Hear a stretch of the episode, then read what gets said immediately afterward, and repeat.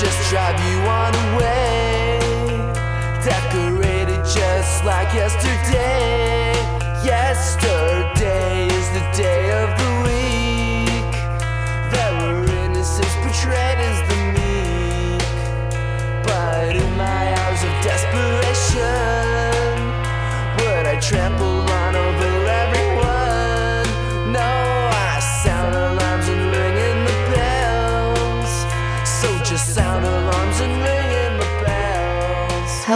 Welcome to episode 1448 of Effectively Wild, a Fangraphs baseball podcast brought to you by our Patreon supporters. I'm Meg Rowley of Fangraphs, and I am joined as always by Ben Lindbergh of The Ringer. Ben, how are you?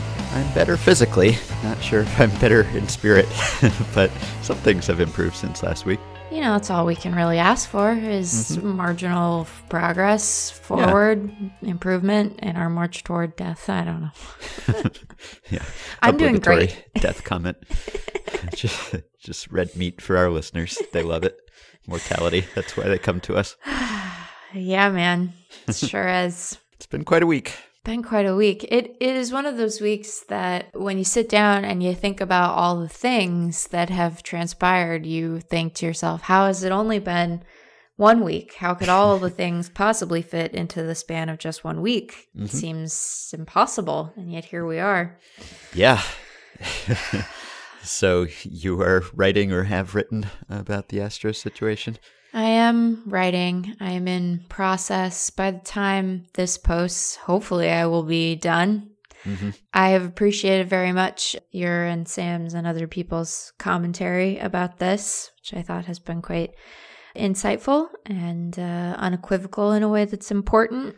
So I appreciate that, pal. That's Thanks. a good thing to do. The piece will go up, so I feel, hopefully, as I said, by the time this post, so I feel comfortable talking about it. I just keep returning to the fact that like these women were just there doing their jobs. You know, mm-hmm. they're they're trying to do their work and conversations on domestic violence and sport and how domestic violence and intimate partner violence interacts with baseball and fame and the league taking a role in trying to met out discipline but also rehabilitation when it comes to this stuff. Like that's all very complicated and we are still grasping at the right solutions for it and the way to properly center taking care of victims in that conversation and uh, exhibiting the proper amount of care and kindness to survivors and trying to help perpetrators to embrace more productive and healthy means of conflict resolution. And all of that is very, very complicated. Mm-hmm. But we just want to do our work. You know, that part's like really simple. Yeah.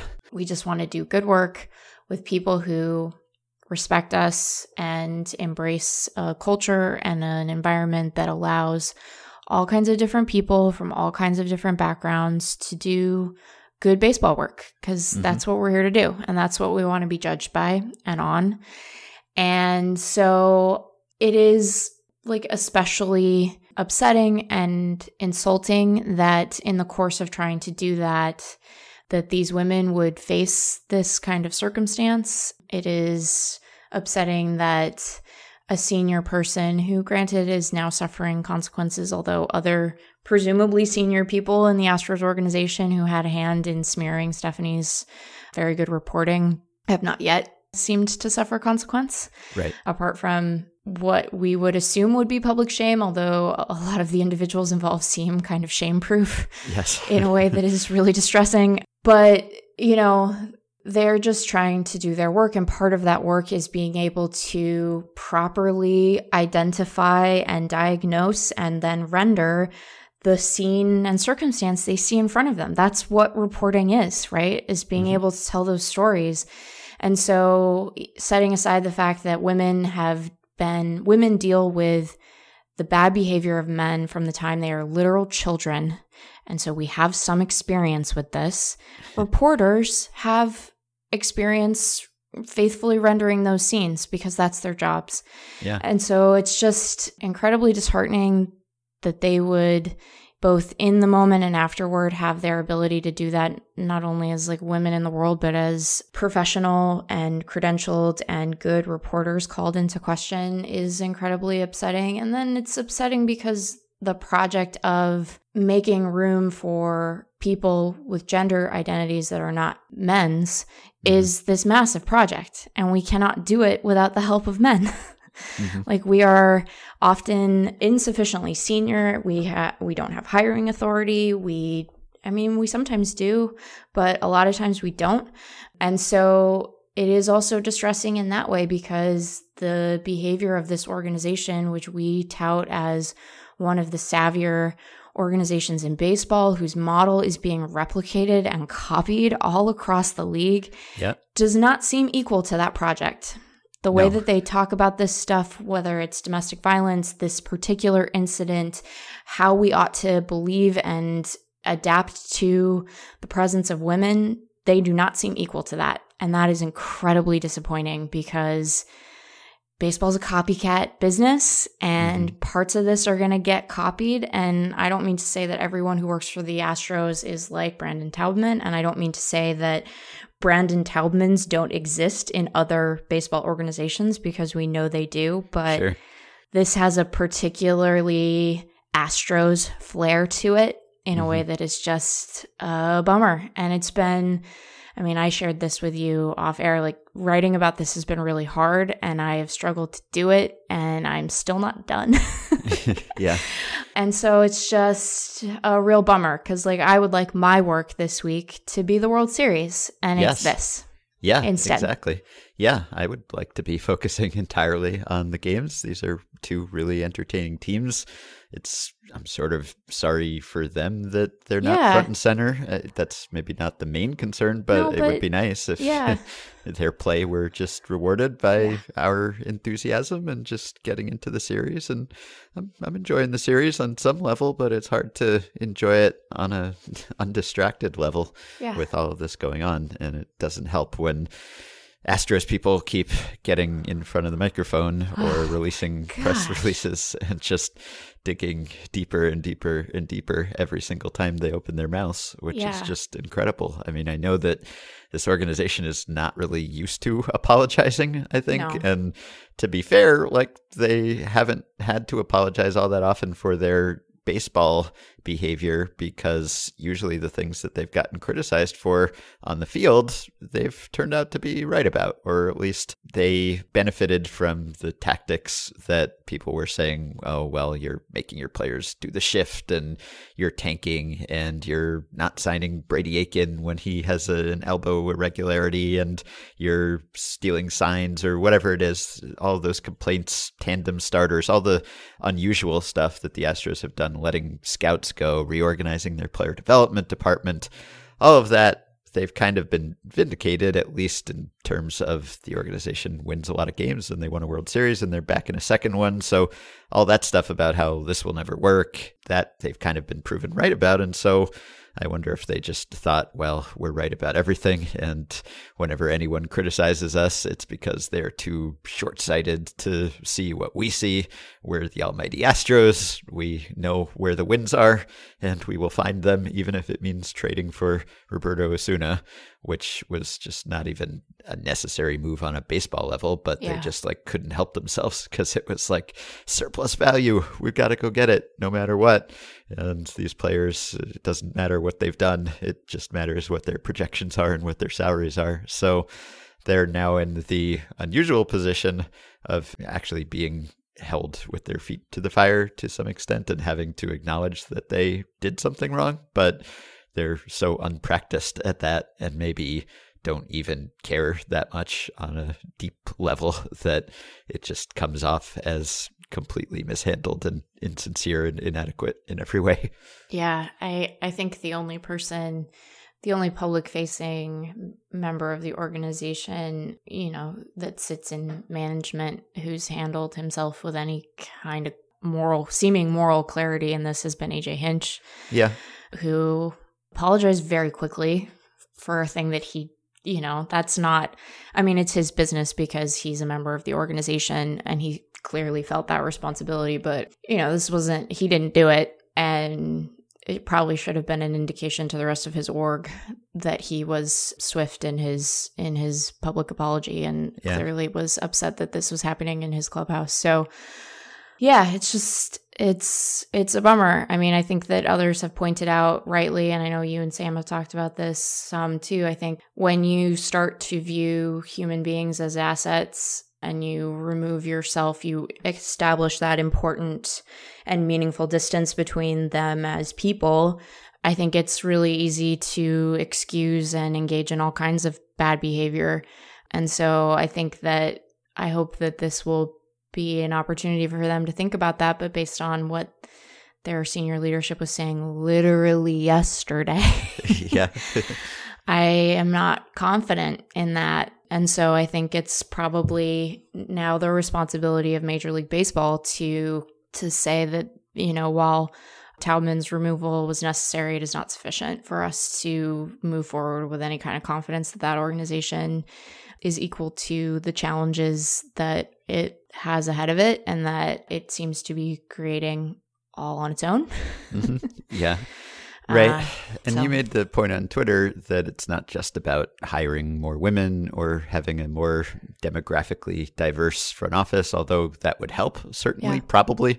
Like if you had a woman as your AGM instead of Brandon Taubman, she probably wouldn't be yelling at the female reporters about the trade for Roberto Osuna. So that's like a very simple example of how it might help, but it might help in a broader sense in that the organizational response to that news, which clearly it sounds like a lot of people in that organization were privy to that statement that Yeah. they put out an hour after Stephanie's report came out.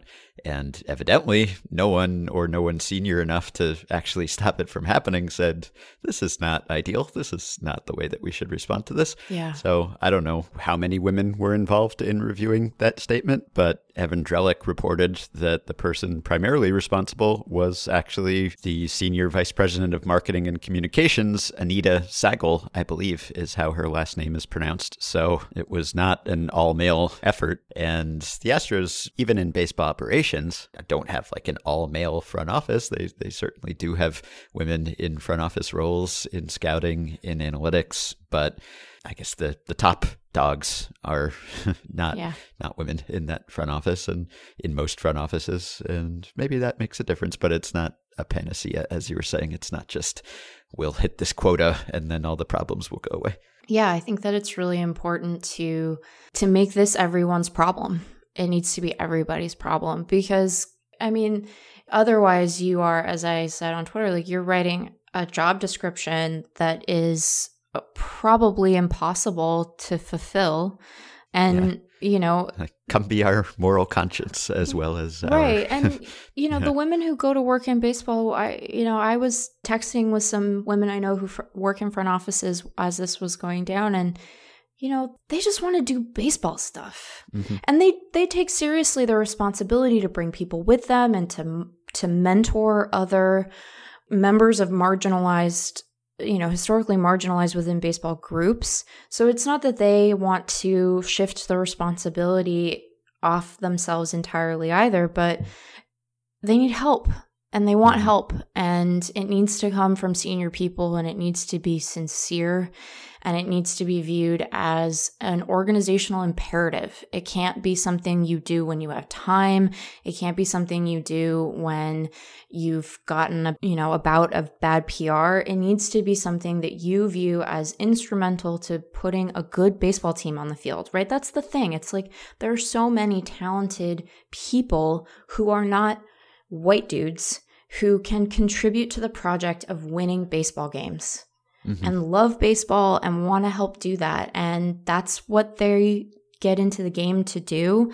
And they want to help bring people along with them and keep the door open behind them, but they can't they can't do it by themselves. And you know, I I won't say this like I have special insight into the way that the women who work for the Astros feel because I don't and I'm not trying to assert that, but that's been the other thing that I've just been thinking about this whole week is like how how must it feel to be a woman who works in that org and to see this stuff you know and how disheartening that must be and how far you must think you still have to go So I don't know. We don't have to belabor the point, and I think we, you know, it's important that we talk about it. But it is not the only story we have this week. But um, no, we could talk about many more terrible stories if we wanted to. but you know since since the astros keep making a point of putting it out there we'll talk about it as long as they give us that special little gift this Yeah. world series week.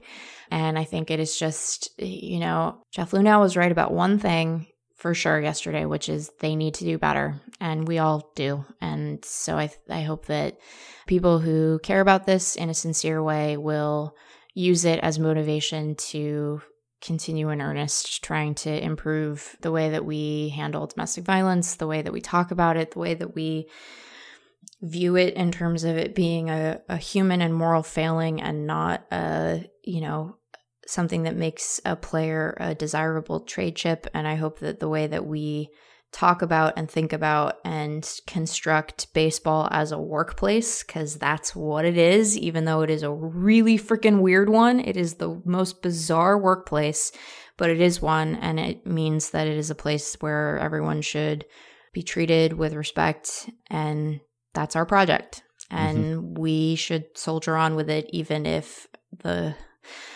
one of the most important franchises in baseball is sort of dubious in their own credentials in that respect. So, Yeah, our pal Emma Baccellieri wrote something for Sports Illustrated on Friday just about all of these stories that Yeah. are swirling around baseball at the same time while the World Series is going on. And so at Rob Manfred's press conference, I guess it was before game two, he was asked about, in order, and I'm reading from Emma's article here MLB's investigation into Brandon Taubman's outburst toward female reporters after the LCS, MLB's level of concern about the broader culture around the incident, the research indicating that the baseball has been different in the postseason, Tyler Skaggs' death, which is at the center of an ongoing criminalist investigation with reports that he received opioids from the team's director of communications, MLB's general approach to players' opioid use, and the news that baseball is interested in a serious realignment of the minor leagues that would mean the elimination of several teams.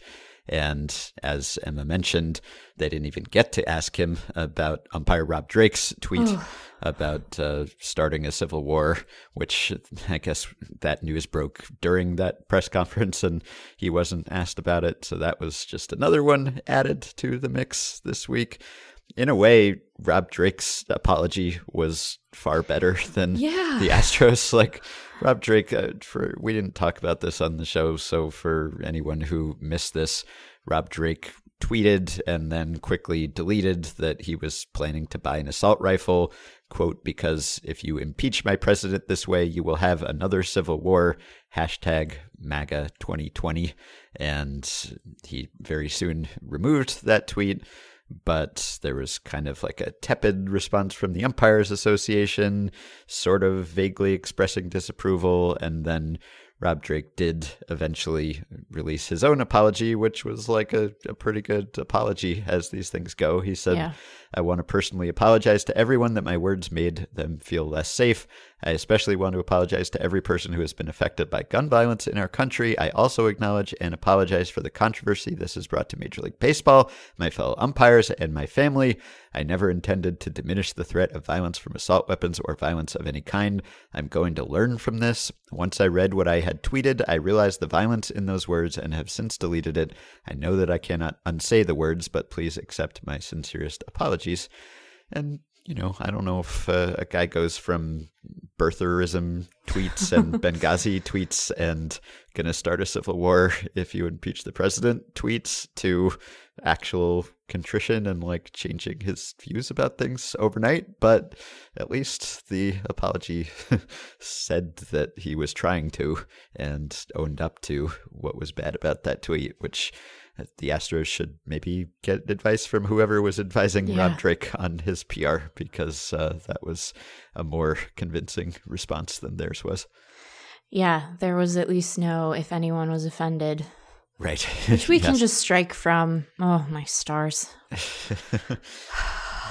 yeah, that one deserves to be retired. Yep. And yeah, I I should mention also Manfred's response to the postseason ball thing was more sort of dissembling Yeah. and there was a report that MLB's study, they've reconvened this committee of scientists that put out a report last year that said that the increase in home run rate was mostly about the reduced drag of the ball, but they weren't able to pinpoint what about the ball was causing that reduced drag. So they have reconvened that committee, and originally they were supposed to produce a report that would come out after the World Series, and then Manfred said he would evaluate the findings and maybe decide to make some changes at that point lately it has been reported that that report won't actually come out after the World Series, that it's been delayed because of all of this new information and new scrutiny about the postseason ball. So now it's expected to maybe come out at some point over the winter or mm-hmm. heading into spring training or something, which means that maybe there won't be enough time to change anything in, in time for 2020 if they haven't changed something already. But Manfred in this press conference said, We try to be really disciplined about this. I think analysis based on large sample sizes, meaning season long samples, is really the most reliable research.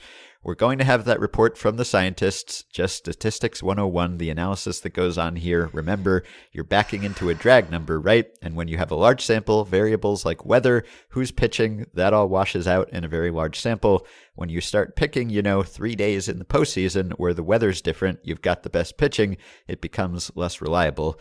I can tell you one thing for absolute certain. Just like every other year, the balls that we used in this postseason were selected from lots that were used during the regular season. There was no difference in those baseballs. And the way that he just dismissed Rob Arthur's research, I assume this is intended to refer to Rob's yeah. research as based on three days, which uh, it wasn't. It was based on more days than that, but also it just doesn't take that many days no. to, to see the difference. And for him to sort of muddy the waters by just talking about the weather and the pitching being different, it is.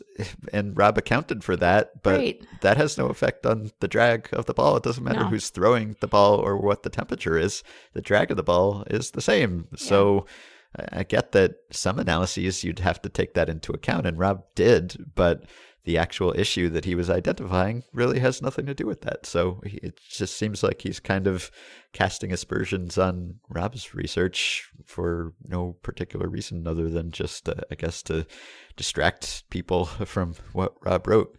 Yeah, Rob was quick to point out that you know, the sample size here is not particularly small. He's looking, you know, in addition to all the things you just said, where he's accounting, he's actually accounting for weather and offensive environment of these team, like their season long offensive production and who's throwing. He he's looking at 3,500 fastballs thrown in yeah. October. This is not a particularly small sample. And I think someone had responded to Rob on Twitter suggesting perhaps that the the commissioner was referring to Meredith Wills' work mm-hmm. and calling that a small sample because of the relatively small number of balls that she was able to physically analyze.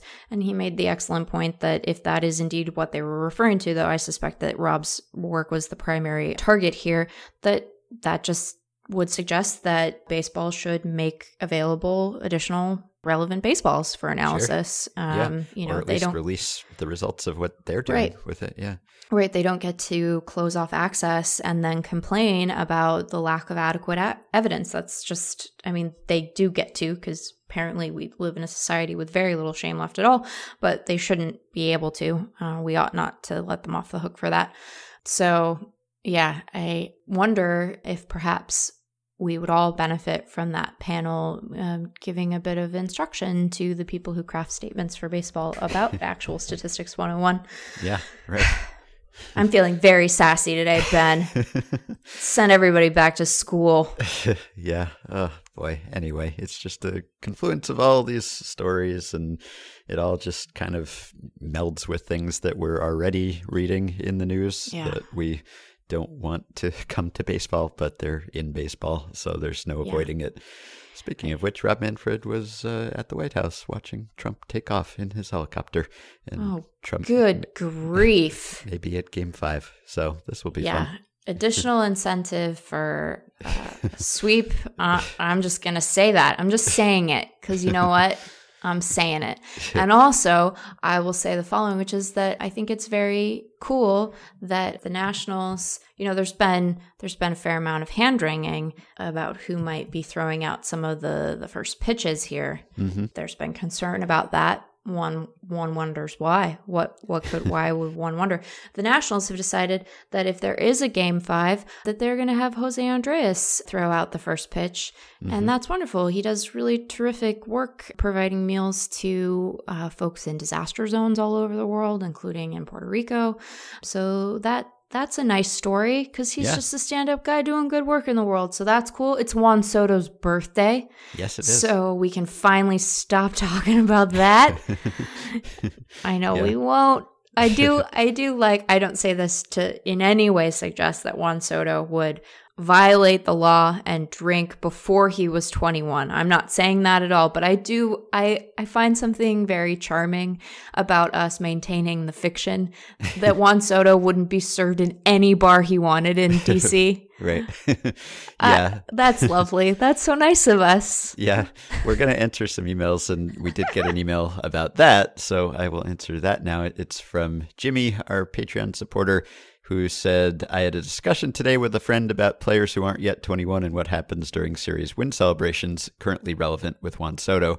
I haven't tripped over any footage or articles that explain what might happen here. I can imagine the other players would want to particularly mob him because he is not 21, but the team may not want proof that they are providing alcohol to a minor. Any thoughts? So this uh, obviously has come up because the Nationals have had a, a whole lot of champagne celebrations Yeah. lately, and Soto has been 20 for all of them. And evidently, he has been drinking sparkling white grape juice. and there are pictures of him and videos of him holding it and spraying it in the clubhouse. So, at least on the surface, he has been abiding by the law of the land. Now, what happens when the clubhouse is closed? I don't know, and I'm going to guess that Juan Soto has had an alcoholic beverage in his life and possibly within the last month, but they are at least keeping up appearances Yes. and uh, not inviting any criticism there. And Sam, in response to this question, said that uh, when Bryce Harper was 19, he sprayed a beer but was himself sprayed by apple cider. So they're they're trying to walk the line here, but you know everyone knows that this is not something that like uh, the cops are gonna bust in and and prosecute anyone based on this. Probably whatever happens. No. And you know, having to navigate this stuff is not new to to baseball organizations, not just for reasons of of some players being underage, although I will point out that like the, the legal drinking age in the Dominican Republic is 18. So you know, right. but you know there are players who who abstain from drinking for all kinds of reasons and so you know sometimes we've heard instances in the past where clubhouses that are home to say re- recovering alcoholics will opt to go in a non-alcoholic direction for their mm-hmm. post-game celebration so that you know their players don't feel like they're in an odd spot so you know teams teams have experience in in negotiating that uh, dynamic for a whole host of reasons and i'm sure that they walk the line just fine and now they have one less reason to worry about it Yeah. I guess it's not an ideal time to have your 21st birthday, the, the day of game three of the World Series. I mean, it's nice, obviously, if it's nice to be playing and starring in a World Series on your 21st birthday. That sounds pretty good. yeah But in terms of celebrations, it's the first day of back to back to back World Series games. You probably cannot get yourself into a state that you might otherwise would on your 21st birthday. Not Sure. that that's necessarily a bad thing.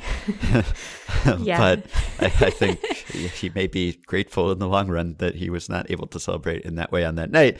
Then again, if the Nationals pull off this victory, then he will have plenty of time to celebrate and he will be 21 and he can just go with a full bacchanal if he wants to. Oh, yeah. Hopefully he makes. Although I don't know that, given the legal drinking age in the DR, I wonder how amped he really is over Yeah. the whole the whole thing. Right? He's had Right. his moment. He's just having to deal with our particular, you know, odd drinking rules here in the states. So maybe Right. it's maybe it's uh, not really a big deal to him at all. Who's to say? But it is his birthday. That's exciting, no matter what. Or like also he's Juan Soto. He's a, a star baseball player and a World Series hero, postseason hero now.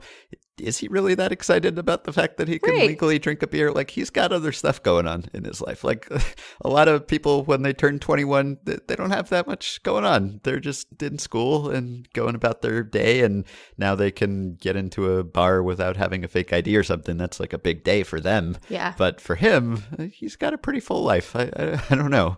I'm not sure that this is like something that he's been marking off on his calendar for months and months because like his life's uh, pretty exciting, whether Yeah. or not he is legally allowed to drink alcohol in this country. Yeah. I think I think Juan's got it pretty good. Yeah. Speaking of somewhat disturbing stories that were going on uh, this week, I, I missed one. Uh, although Oh, this one gosh. was just like almost, I can't believe that this is a story this week of all weeks. But the the Kris Bryant grievance against the Cubs for not promoting him to the majors on opening day in 2015 was it was just heard this week like they just heard that case which I don't even know how that's possible. I don't know how it could have taken 4 years Yeah. to come before an arbitrator, but it did. And so now the arbitrator heard arguments and now months more will go by Sure. while the arbitrator deliberates, but boy, talk about the the wheels of justice spinning slowly here like 4 years to even hear the grievance. So anyway, I, I mean, I'm I- assumed that it had just gone away at some point in the interim. Like we hadn't heard about it for years, so I assumed it had just been dismissed or settled, or it would never become public. But yeah, evidently it just took years and years for this to work its way in front of an arbitrator, and. I don't know how good the chances are that he will win, but it seems like there's a, a realistic chance just because Yeah. of how blatant that instance was of the Cubs just manipulating his service time and saying that he was working on defense. And then, of course, he came up and was a star right away and rookie of the year and, and all the rest. But that one was like particularly blatant. And so they may be able to, to prove a case and maybe get him an extra year of service time or something, Yeah. which would be a milestone if that happened because that could affect teams doing this in the future. I mean, maybe this is something that the next CBA will address anyway. I don't know, but that would be pretty significant if it were to happen, even though by that point it will have been like five years after it actually happened.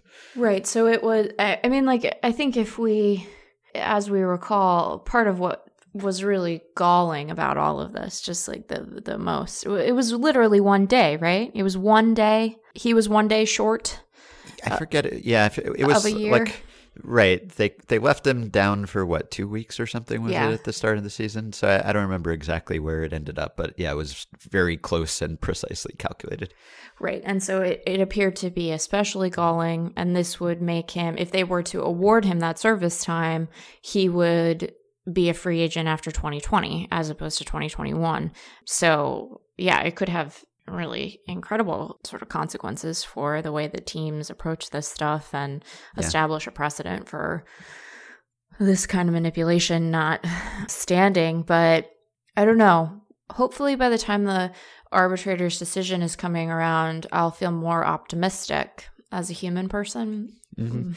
I don't feel optimistic as a human person right now. Yeah, But yeah, it has it has potentially very significant consequences for free agency generally, for Kris Bryant in particular, for the state of the Cubs. hmm They're going to have a number of decisions to make around some of their uh, young players who will be coming up as free agents right around the same time. So, yeah. Mm. yeah. I I always try to remind myself, and I don't want to sound Pollyannish about this, but I, the fact that we're talking about all these stories this week, that they've all come to light, like it's bad that it's there, but at least they are stories. Like all of these things that we're talking about have been happening. Like it's always been there, and if anything, it's been worse. But now we're just like finally belatedly reckoning with all of this. So like, who knows what umpires were thinking about Oh, yeah. politics in the past. Like, you know, probably just as terrible things as anyone else anywhere, but they weren't tweeting about it. So we just didn't know. So now we know. Or who knows what was going on with the baseball in past years, but Right. there was no StatCast data and we couldn't verify the drag. And so we didn't know. And obviously, there are terrible attitudes persisting in front offices and domestic violence incidents that went completely unpunished at all in baseball until just a few years ago. So now we talk about, well, was this suspension long enough or not? But at least there is a suspension. At least there's some sort of discipline. And like the story that came out about the Astros this week, well, in an earlier era, there wouldn't even have been women allowed in the clubhouse. And Right. so they wouldn't have witnessed this and wouldn't have been able to report it. And these attitudes would have just festered and no one would have been rooted out. So it's bad that it's there at all and that we're talking about it, but at least we're talking about it, which in a way is an improvement. And I always try to remember that just because we're buried in bad news constantly. Yeah. But it's not because the world is worse. I think for the most part, I think it's just that we're aware of the ways in which it's bad and always Yeah. been bad. So I try to keep that perspective. Yeah, I, I think that it's important to say, hopefully it is obvious, but I think it is important to say as we are um, sort of feeling down about the fact that this is dominating the news the week of the World Series, that we don't mean to suggest in any way that we shouldn't talk about this stuff. It's really important that we do because the first step toward there being accountability on it is acknowledging the issues and dissecting them and understanding their nuances and being able to, you know, sort of appreciate and and um, diagnose what is necessary to fix them. So I agree. It is it is a bummer, but it is a necessary bummer and one that you know we shouldn't shy away from because then. Well, we'd still be having a better week than the Astros, but it wouldn't be a good week, and we'd be abdicating a, an important responsibility too. So it's important to talk about, hmm even though, boy, is it a it's a drag. Yeah. Much like the baseball, a lot Yep. of drag going around. Just drags everywhere. yeah. At least we have Yu Darvish. Yu Darvish is Oh, pure and wonderful. Oh yeah, and and you know Juan Soto, man, like ah, what Yeah. a beautiful, what a beautiful thing. What Yeah. a beautiful thing for everyone. Yeah, Soto's great, and Yu Darvish is so good at Twitter. I love Yeah. that he has revealed his Twitter talents. So, like a couple of weeks ago, he tweeted, he tweeted at someone to eat fried chicken until death Yeah. because uh, the person's Twitter name was fried chicken, and he said some weird things to Yu, Darvish. So Darvish told him to eat fried chicken for every meal until he dies, which uh, a lot of people are probably already doing with pleasure. But I think that there were T-shirts made of Oh, "Eat yeah. fried chicken until death," and then, of course, he just sat and waited to get Justin Verlander back. years. Yeah, how long was it? It was like Like more than- five hundred, more than five hundred days, yeah, something So- like that. Verlander had tweeted about Yu Darvish, making some ungraceful defensive play and saying like you're making pitchers look bad at defense. And Yu Darvish, I don't know if he answered at the time, but he just was lying in wait all that time for Justin Verlander to embarrass himself athletically.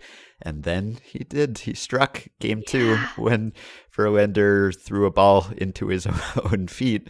And Yu, Darvish, just verbatim used the same language that Justin Yep. Verlander had used in his original tweet and just got him back. And it was so well crafted. Just revenge, best served cold. It was wonderful. Oh, it was it was so beautiful and pure. it is it's just the exact right kind of pettiness. Yeah. It's perfect. It's pitch perfect pettiness. Mhm. Uh And Yeah. Verlander, like, he responded, like, ha ha ha, Yeah, like, you he got was- me. Like, yeah, you he know. he took it in stride. He Yeah. he yeah, which is why which is why it was perfect. His Yes. Darvish's tweet was perfect. Verlander's response was perfect. Everybody's just responding in the way they should. That this was a comical, a completely hilarious. I'd never seen anything like it. hmm Yeah, it was great. I don't know if you saw this one is an indication of like where I am emotionally as a human being. That Adam Jones, in the midst of all this Astros nonsense, had retweeted. There's a, a Baseball for All campaign that has this great new commercial about young girls playing baseball, baseball and not softball. And like Adam Jones retweeted it. I love this new campaign from Baseball for All that supports girls in baseball. And you know, marketing is marketing, man. But Mhm. like that got me. I was like, yeah, Adam Jones. Because nice. he's, you know, famously good dude, Adam Jones. I, Yeah. I'm sure he was very sincere in his tweeting of this, but I was like, yeah, Adam Mm-hmm. Jones. It's been a week, Ben. yeah, it really has. It's been a week.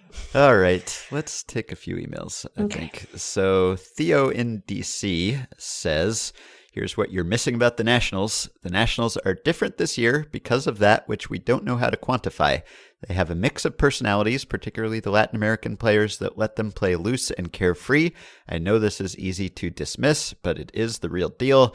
And he links us to a Tom Boswell article about this, and he says, This is the secret sauce or the sauce too complicated to quantify. So, Sam and I were talking about how everything's coming up nationals in the mm-hmm. past month or so, or really in the past several months. And Theo in DC and also Tom Boswell in DC essentially making the case that it's clubhouse chemistry, that they have a good group of guys, that it's an international group of guys. Tom Boswell called them the internationals, and that it has made them play in this kind of carefree brand of baseball that we all see when they hit a home run and everyone celebrates, or the whole baby shark thing. They have a clear chemistry, or at least like a very demonstrative, visible from afar chemistry. And so some people are attributing their success to that. And I don't want to say that it's not that. I, I don't want to discount that. It's always tricky to figure out how to. Obviously, we can't Right. quantify it. So, how to attribute, apportion some credit for the team's success to the clubhouse stuff. And I don't know. The the Boswell article made it sound almost simple, like oh, just go trade for Gerardo Parra, and suddenly you will start winning more than any other team because Gerardo Parra is fun, and just go get these Latin American players, and they will give you a good clubhouse. And I'm sure it's more complicated than that. And Yeah. Barry Svrluga wrote something good, I thought, for the Washington Post, same paper, about this, and it was headlined "Are the Nats winning because they're dancing, or dancing because they're winning?" Yep, and Yeah. uh, that's kind of what it always comes down to. It's the chicken and egg thing. Yeah. Are they happy because they're winning a lot? Are they winning a lot because they're happy? It's probably a little bit of both. I think that they are a very talented team. That's the thing that we probably shouldn't lose sight of. Like we've noted on the podcast, how the Fangraphs playoff odds continued to believe in the Nationals even when they were off to that extremely slow start. And Yeah. obviously, the playoff odds are not factoring No. clubhouse chemistry in. They can't. If they could, we would. We'd add it to the Yeah, formula, but we can't sure. do that. So, so just pure talent alone, they projected to be a very good team. So it's not solely chemistry, but has chemistry helped? Perhaps. Yeah, maybe. I don't know. Could be. Yeah, I'm sure that it it doesn't certainly can't hurt, you know, and I think that the Nationals in particular are a franchise that have that has had uh, you know, an up and down relationship with team chemistry, shall we say. Yeah, Over right. the last couple of years, they've had some some notably toxic clubhouses um, where people seem to just genuinely dislike each other, and you know, not even all of those involve Papelbon, just a couple of them. So I think that it can't hurt, and I I agree that there is a benefit that we uh, struggle to quantify. And because we struggle to quantify it, I think that we are right to point out that we don't know how big a difference that makes, right? We don't know how many runs that's worth. And I think the clubhouses that um, are home to jerks can be also home to winning teams. And uh, there are definitely clubhouses where everyone likes each other and the team's bad. Yep. So it can go a lot of different ways, but it seems like it can't hurt. And if if nothing else, it is increasing our enjoyment of the Nationals Yes. significantly because Right. good gravy are those uh, dugout celebrations fun. Yeah. They're just fun. Yeah, definitely. Yeah, and Barry writes here baseball is so interesting in this regard. It is a team sport in which every single play hinges on an individual interaction, that between Right. pitcher and hitter. Whether Victor Robles gets along with Steven Strasburg should have no impact on whether Strasburg can execute a 3 2 curveball with two outs and two on in the bottom of the sixth. Whether Sean Doolittle goes to dinner with Trea Turner won't affect whether Turner can steal a base or Doolittle can close a game. Still, there's something to this. Strasburg, for instance, is, how to put this, an introvert, yet late in the season, reserve outfielder Gerardo Parra and fellow starting pitcher Anibal Sanchez, occasionally with help from infielder Asdrubal Cabrera, have engulfed the big right-hander in massive hugs at the Yeah. Of his outings. They are uncomfortable, and they are a riot. And yeah, that has been really fun from a spectator perspective. And I have no idea whether it has an impact. As Barry notes, like it really seems like it should matter less in baseball because just compared to basketball or hockey, like you're you're just not passing to other players. You're not like your styles are not really complementary or conflicting in the way that that really matters in those sports. It's just, you know, you have a batting order and you go up and you hit and better hitters do better and it's just it's hard to know how like the fact that maybe your dugout is more relaxed or your clubhouse is having more fun actually impacts you when you're in that batter's box or you're on the mound or you're in the field. But it could. It Yeah. could. So I don't want to discount it.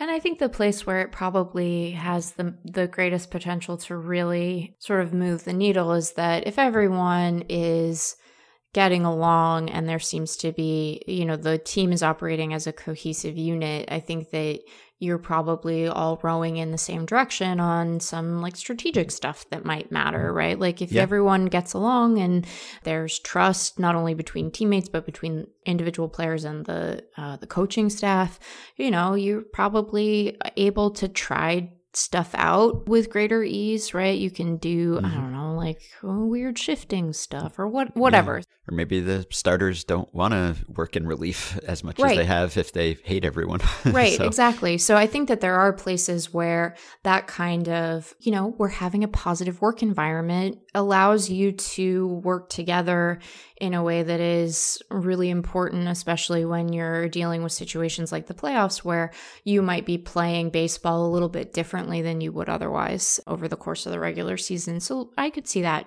having an impact and mattering. Although I, you know, I don't think that you probably have to rely on good chemistry to tell Max Scherzer he's going to pitch more innings in the postseason. The fact that they're able to keep Yeah. him off the mound at all is really spectacular. Perhaps that is their greatest team accomplishment.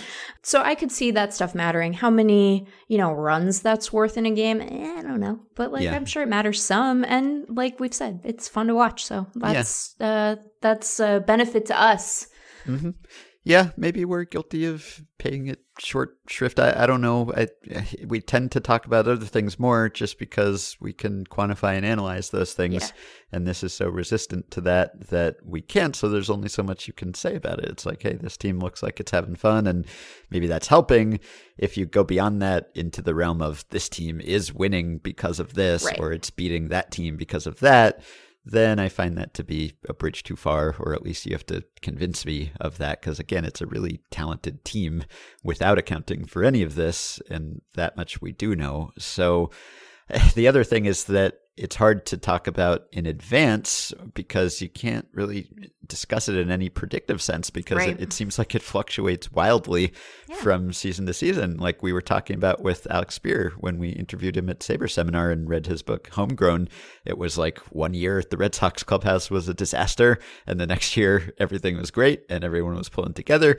And as you just said, that was the case with the Nationals too. Yeah. It's been the case with like the A's in the past several years. They had what the 2013 team was like all chemistry, and then soon after that they were like having fights in the clubhouse. Like Right. it just like the 20, what, 18 Mariners were amazing in the beginning and then things fell apart. And then, yeah, you know, Mike Zunino had to like separate people in the clubhouse. yeah. So, you know, everybody has their, it, it turns out that human moods are not consistent moment to moment and that there's fluctuation there. Yeah. So it's not really, it's not like, well, just uh, go get Gerardo Parra and your team will make the playoffs. Although I guess that has been the case for the past few years now, Yeah. but not in every year. So it's like sometimes certain teams, certain rosters will really gel and you can have the one Jonny Gomes or whoever who comes in and actually seems to elevate the clubhouse, but it's really hard to predict because it's all just like personalities and how will this guy get along with that guy and who knows in advance or from year to year. And also it's like the 2017 Astros were like a, a big chemistry team supposedly, mm-hmm. and I, I don't know if they still are. It's not maybe as demonstrative, but it looks like they're still having fun for the most part. Like they seem to be celebrating too and seem to be pretty comfortable with each other despite all the ways in which their front office seems to be trying to sabotage that. Like it seems like they're not like moping around and, yeah. and punching each other. And I think I wrote something for BP years ago that was like every team has good clubhouse chemistry because I looked like going into one spring training. And maybe this is just a product of the fact that beat writers need something to write about every spring during those long weeks mm-hmm. when nothing is happening. But you can find just about every team before the season starts will have some story written about it that's like, oh, this team gets along so well and they're playing ping pong in the clubhouse and great chemistry. And I just I googled and I found one about the 2019 Astros uh, in the Houston Chronicle from April 4th. Chemistry felt in Astros locker room before home opener, and it's all about how they get along and it's a great group of guys, et cetera, et cetera. So it's like you can't really predict it. You can get people together, and it seems like they get along well, but that's before the season starts and then the season starts and guys have good years and bad years and the team starts losing and suddenly people are not getting along so well. And, and Sam and I saw it with the Stompers back in 2015 because our season started out so well that everyone was getting along great. And then we slumped and started losing a lot, and everyone was not getting along great. And people right. were having these little squabbles about things that they would not have earlier in the season. So it's really variable, but in the moment, specific teams at specific times, I believe it can help. Yeah, I think I think that that is all right. Yep. Okay. So, Sam, not our Sam, another Sam. Well, he's our Sam, sort of, but he says, I'm curious about the strategy behind pitching matchups. Why do teams match their aces, Scherzer versus Cole, instead of starting their best pitcher against one of their opponent's weaker starters? Scherzer's Nationals chances of winning are low against Cole's Astros in game one. So it's obviously sent in before game one. but if they pitch Scherzer against Corbin in game three, they would have better odds in that game. Can teams ever do better over a seven game series by offsetting these matchups? And you had an article yeah. at Fangraphs by one Ben Clemens this week about this very topic, and there's another a, good another good Ben. Yeah, all these ben. good Bens yeah. floating around. this was a, a, good article, valiant attempt by Ben to try to find something here by staggering your starters so that you're essentially conceding the game that you don't think you can win anyway and giving yourself a greater advantage in the other games. And there's a lineage of articles that have looked at this topic mm-hmm. at Fangraphs and at the Hardball Times. And I emailed Sam some of them, but I think Ben's article makes at least four in the past several years that yeah. I'm aware of that have studied this and used probability and tried to figure it out and they've all essentially concluded that it just basically doesn't matter. like whatever edge is just so tiny that it could pretty easily be outweighed by almost anything else, like keeping guys on a certain schedule or something. Yeah, and and that was essentially Ben's conclusion, right? He's he yeah. found that there is a there can be a small benefit to doing this in a 7 game series, but that like really what's important is that in that seven game series you're throwing your best three pitchers in the first three games to allow right. them to have multiple starts that is that is the most important thing and then from there the team with the best pitcher should seek to match up ace to ace while the other should try to hide their worst multi-game starter against the opponent's best it's a small advantage, but it might also be overwhelmed by something else you care about. Ben points out, like, for example, pitching your best pitcher in the first game so that he can throw a few innings of relief in game seven. Yes, exactly. So yeah. Yeah, right. I think it's because like no pitcher in baseball is actually unbeatable, and right. the Nationals showed that against Cole in Game One. Although he was as close to unbeatable as you can get for a stretch of months there, he was not literally unbeatable, and they beat him.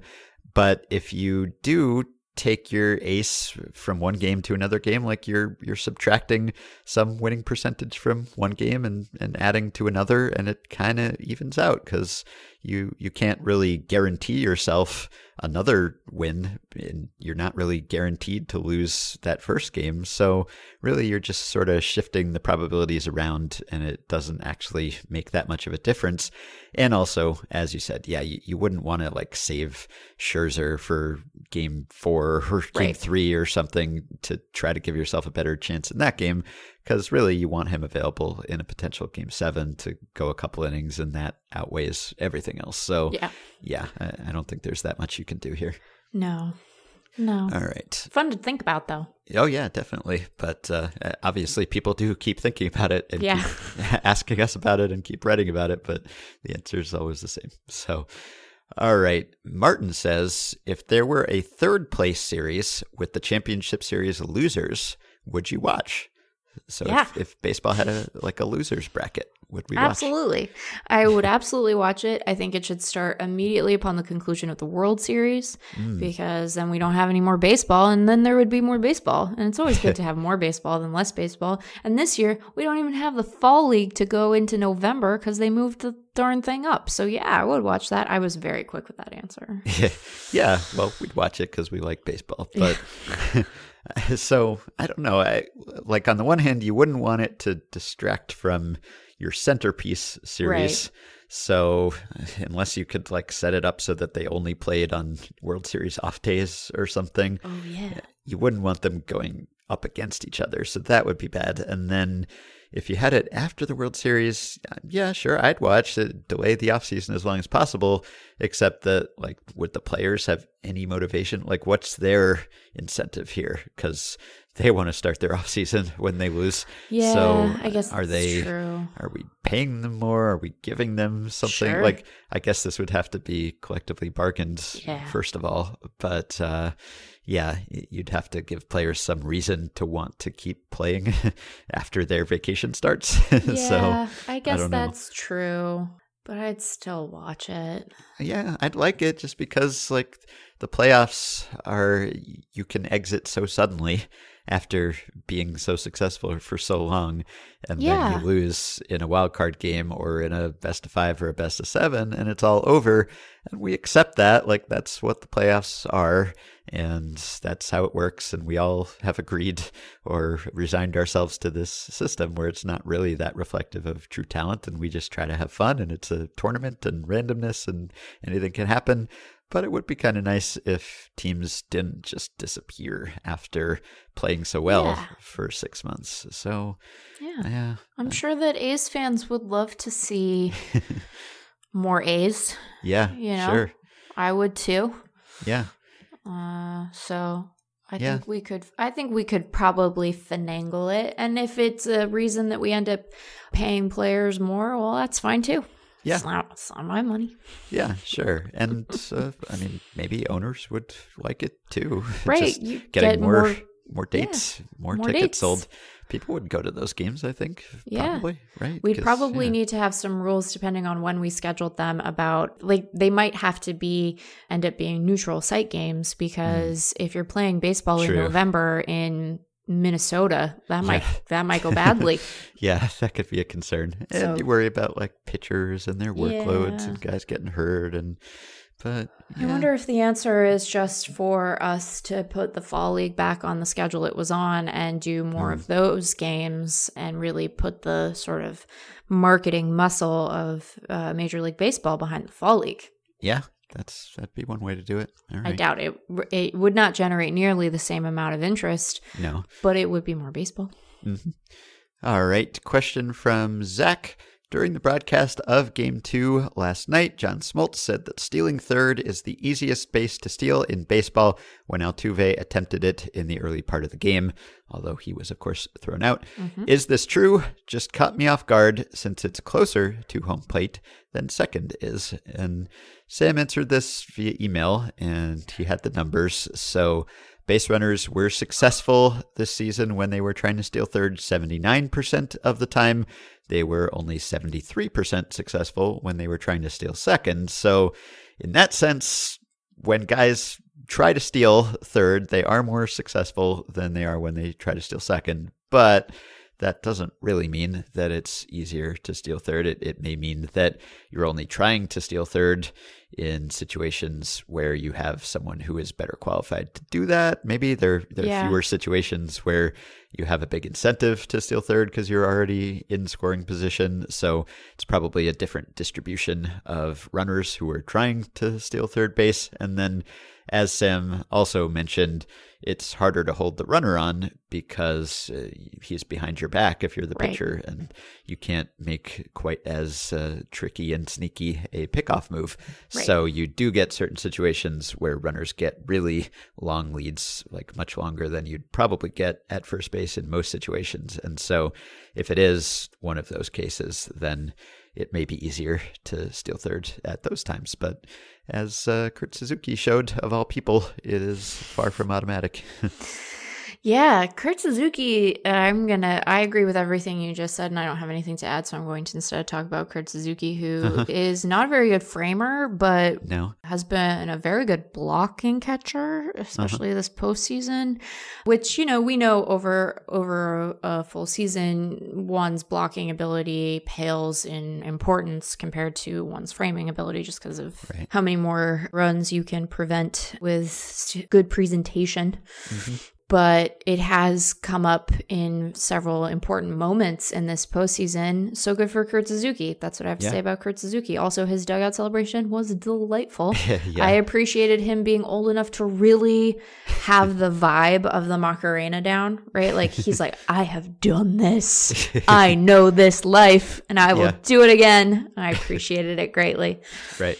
Yeah. The other thing about stealing third, I think, is that sometimes the batter gets in the way, even Right. more so than he can if the throw is to second. So if you have a right-handed harder. hitter, Yeah, it's harder, f- you would think, for the catcher to Yeah. effectively And- get, get a guy. sometimes the, the batter will not make that much of an effort to get out of the way because he's trying to help his, his runner out. So that Yeah, can be an he- issue too. he will make enough of an effort to not be called for interfering, but uh, otherwise will uh, be a little slower to get out of the way. It's like, hey, me, take, take some time. Why would you even say that? Yep. All right. Last question here. This is from Landon. Given the extraordinary ball to ball variance in performance described by Rob Arthur, who I should note also wrote another piece for BP on Friday where he showed that the variation is higher this postseason than it was during the regular season, do you think teams are attempting to train their pitchers to identify the juiced versus dejuiced balls? Oh, Seems like that could be a real advantage to the extent that it's discernible with the naked eye. Is that what Gerrit Cole is up to? It seems like the answer to this is no. yeah. because even though we have had pitchers note say like they they've noted the difference in seam height and the texture of the outside of the ball um i don't imagine that ball to ball there i think it would be a lot like you know uh, blind taste tests for sommeliers where it's like there is expertise here but uh, sometimes it fails you Yeah. um, I think it would be kind of like that. Although you know there might be some pitchers who, depending on their per, their specific repertoire, would be um, more reliable narrators of that difference than others. Like you know Tanaka might be able to tell a bit better because the the surface of the ball has had such a significant impact on him based on what he throws. So maybe, but I still think that ball to ball, you're without something to compare it to, the odds that you'd be able to say, aha, this one seems it seems low to me. yes, I think that's probably right. Actually, Nate Silver tweeted something last week, I think it was. He said maybe MLB should just embrace the whole juice ball thing and each stadium employs like a ball sommelier, ball melier, who chooses the perfect set of balls for any particular occasion.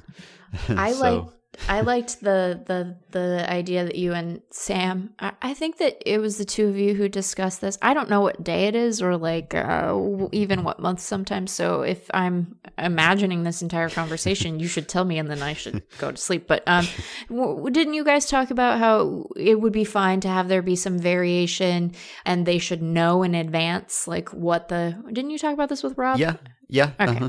yeah. So Oh, yeah, I it's so nice to know that I have like at least that kind of grip on reality right now.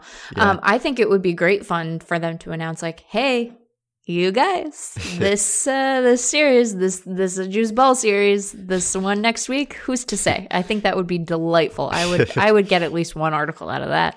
Yeah, sure. Yeah, I'd like it from at least for an exhibition, maybe Yeah. just to see. Like, it'd be a, quite a hassle for teams to plan Oh, yeah. for that, and players to have to adjust based Oh, on yeah. that, and for all of us to have is to adjust truly our a nightmare. Yeah, It is So, truly a nightmare. But for like a for like one you know one week in spring training, what a fun nightmare it would be. Mhm. Yeah. So I think you're right that pitchers probably can't detect this from ball to ball with enough precision to actually identify, yeah, this is a dead ball and that's not. Just sometimes it, it might be as obvious as the seam is feeling different or the surface feeling different, but usually these differences are pretty minuscule and still Right. they produce these large results. And it could even be something you can't see or feel. Yeah, like it might the way be that internal, The, yeah, yeah. the pill is centered inside the ball, Right. something you can't just like shake it and see if it rattles. So I I don't know that you could do this. Someone else asked us like could a team be tricky and like you know reserve a box of dejuiced balls and then put them into play at certain times or something like that and I just I don't think you could do that. I don't think you could do that in a way that the same team playing on that day wouldn't also be using those balls because I think they're stored in such a way that like the umpire goes and picks them out and then uses them for both teams. So I don't know. I wouldn't put it past someone, I guess, to figure out a way to, to do this, but it'd be pretty tough to do it in a way that wouldn't also apply to your opponent on that particular day or in that particular inning.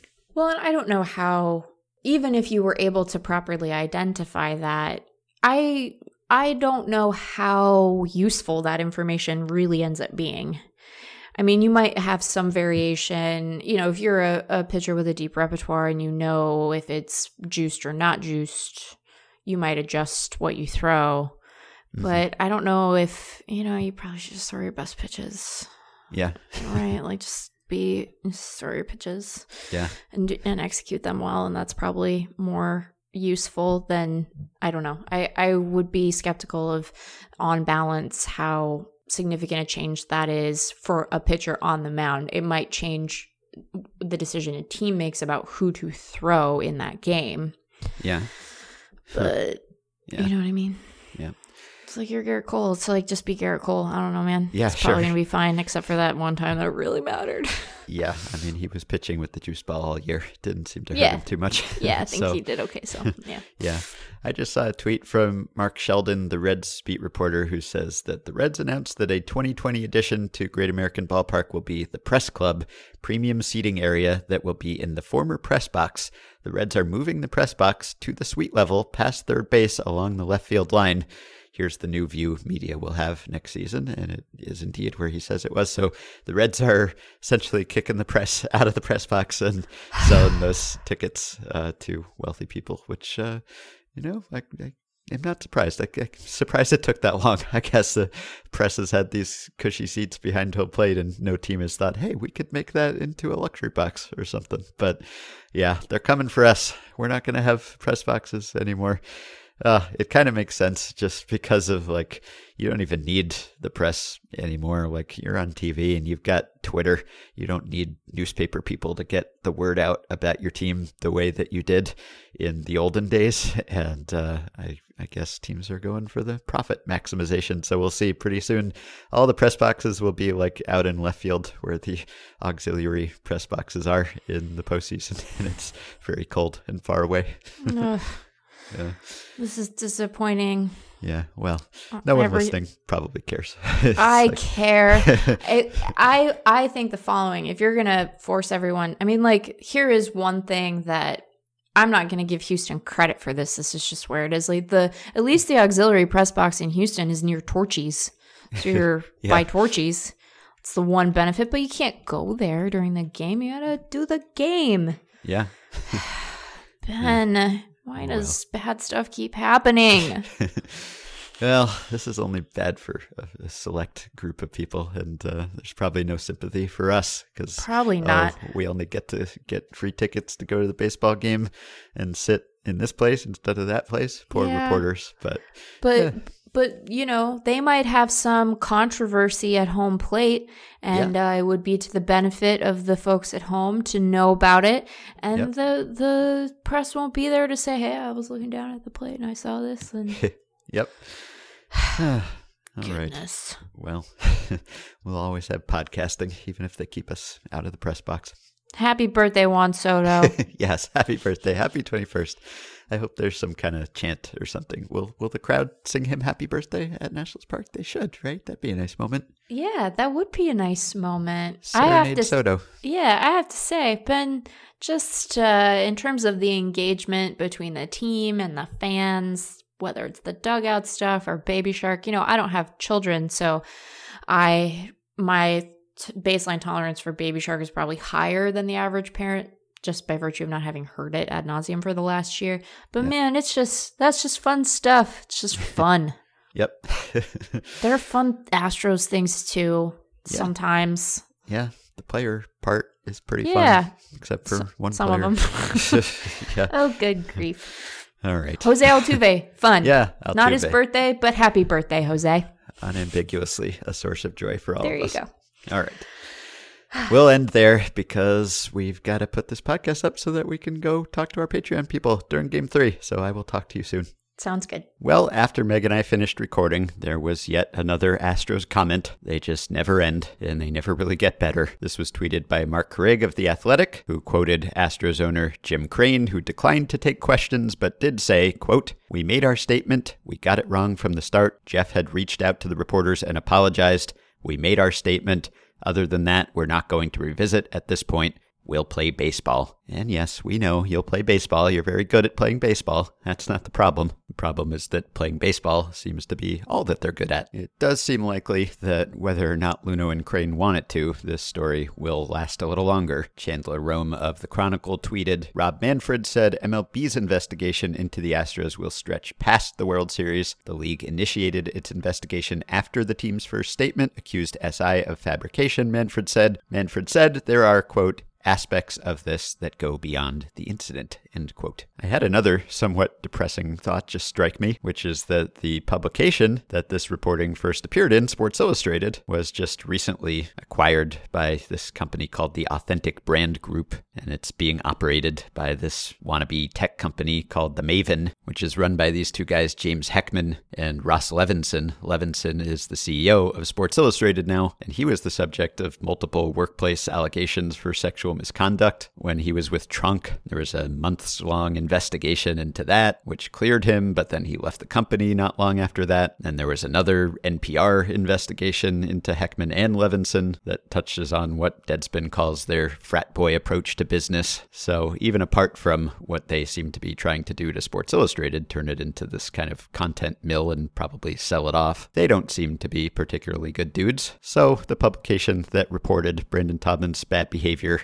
is now owned and operated by a couple of guys who've been known for bad behavior themselves. It's just bad dudes all the way down, which of course has nothing to do with Stephanie Apstein or Emma Baccellieri, who do great work and did great work this week, much like maybe Jeff Luhnow and Jim Crane and Brandon Taubman have little to do with Jose Altuve. But it's unfortunate that the actions of the Astros front office can even temporarily overshadow the fine play of some of the Astros players, much like the actions of the new owners of Sports Illustrated temporarily overshadowed the good work and reporting that gets done there, even still. So, on that somewhat demoralizing note, that will do it for this week. Thanks for listening. I know it probably wasn't always an easy listen this week. We would have liked the circumstances to be such that we could just talk about the games too, but off the field issues inserted themselves as they often do. Hopefully, this weekend we can just focus on the baseball and enjoy the baseball, and we'll be back to discuss it as always next week. You can support the podcast on Patreon by going to patreon.com slash effectively wild. The following five listeners have already pledged their support